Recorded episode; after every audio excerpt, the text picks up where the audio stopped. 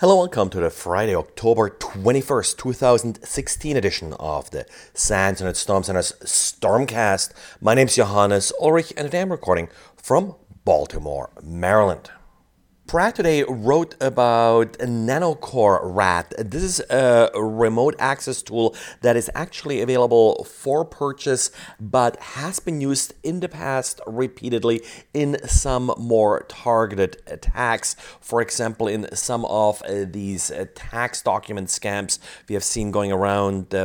About half a year or so ago. Well, uh, more recently, Brad sees uh, this particular toolkit being distributed via regular malicious spam. Actually, according to Brad, so regular in some cases, like it's just being attached as a zip file. So it's an executable as a zip file that uh, this type of spam is usually blocked by any kind of uh, certainly something that changed another uh, commoditization of some of uh, used in mass exploits.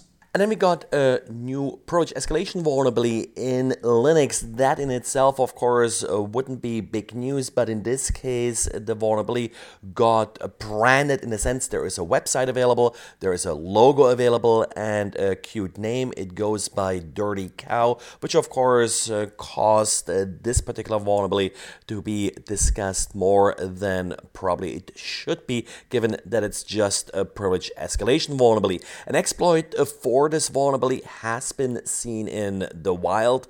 However, the exploit in the wild doesn't affect all vulnerable versions of Windows. The vulnerability was introduced uh, back about 11 years ago, which means that pretty much any version of uh, Linux is vulnerable. The exploit that has been seen in the wild writes to proc self mem in order to exploit this vulnerability, which uh, tends to be not writable on, for example, some of the older Red Hat Enterprise and CentOS versions, like Red Hat Enterprise Linux 5 and 6 do not expose proc self mem as writable to regular users, which means that on these distributions, uh, the exploit currently available doesn't work. As far as I know, the exploit hasn't been released publicly yet, uh, but it has shown up in some commercial vulnerability testing tools. So I would recommend that don't panic. Wait until your particular distribution does publish a patch for this vulnerability and then apply it just like you would any other patch. And Digital Defense found two critical vulnerability in Lexmark's MarkVision Enterprise application.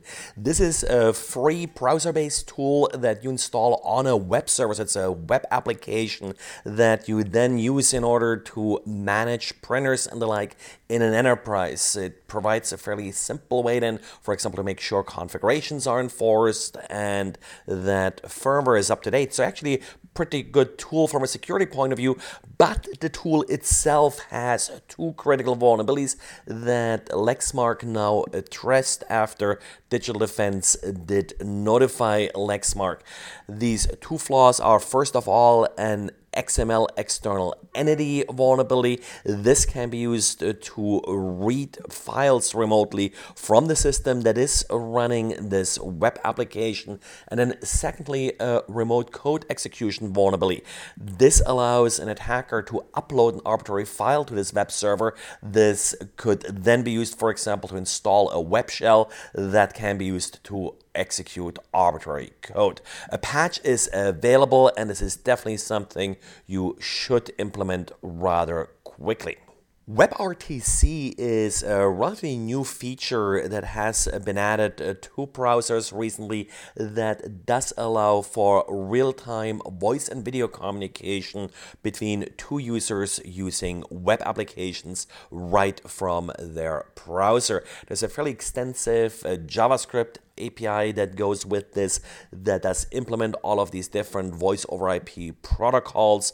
But uh, so far, I haven't really seen a good summary of some of the security effects of WebRTC and how much security sort of affected the design of the implementation of WebRTC. Well, a great blog post on GitHub summarizes all of this, goes in a lot of detail, not any hype here, uh, really uh, very down to the specs and outlining what WebRTC does right and where an implementer and a user sort of has to be careful of when you're using WebRTC in your application. So if you consider using it, uh, read this article.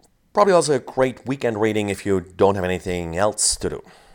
And when we talked recently about vulnerabilities in DVRs and the like, uh, one protocol that keeps coming up is UPnP, Universal Plug and Play, that can be fi- used to find local services, but also it can be used to configure local gateways and firewalls. Well, uh, Tenable, the maker of Nessus, now released a free Python script that you can use to scan your local network for UPnP services. Great blog article here that goes uh, with the tool that explains a lot of the issues that pop up if you're using UPnP. And well, that's it for today. So thanks again for listening and talk to you again on Monday. Bye.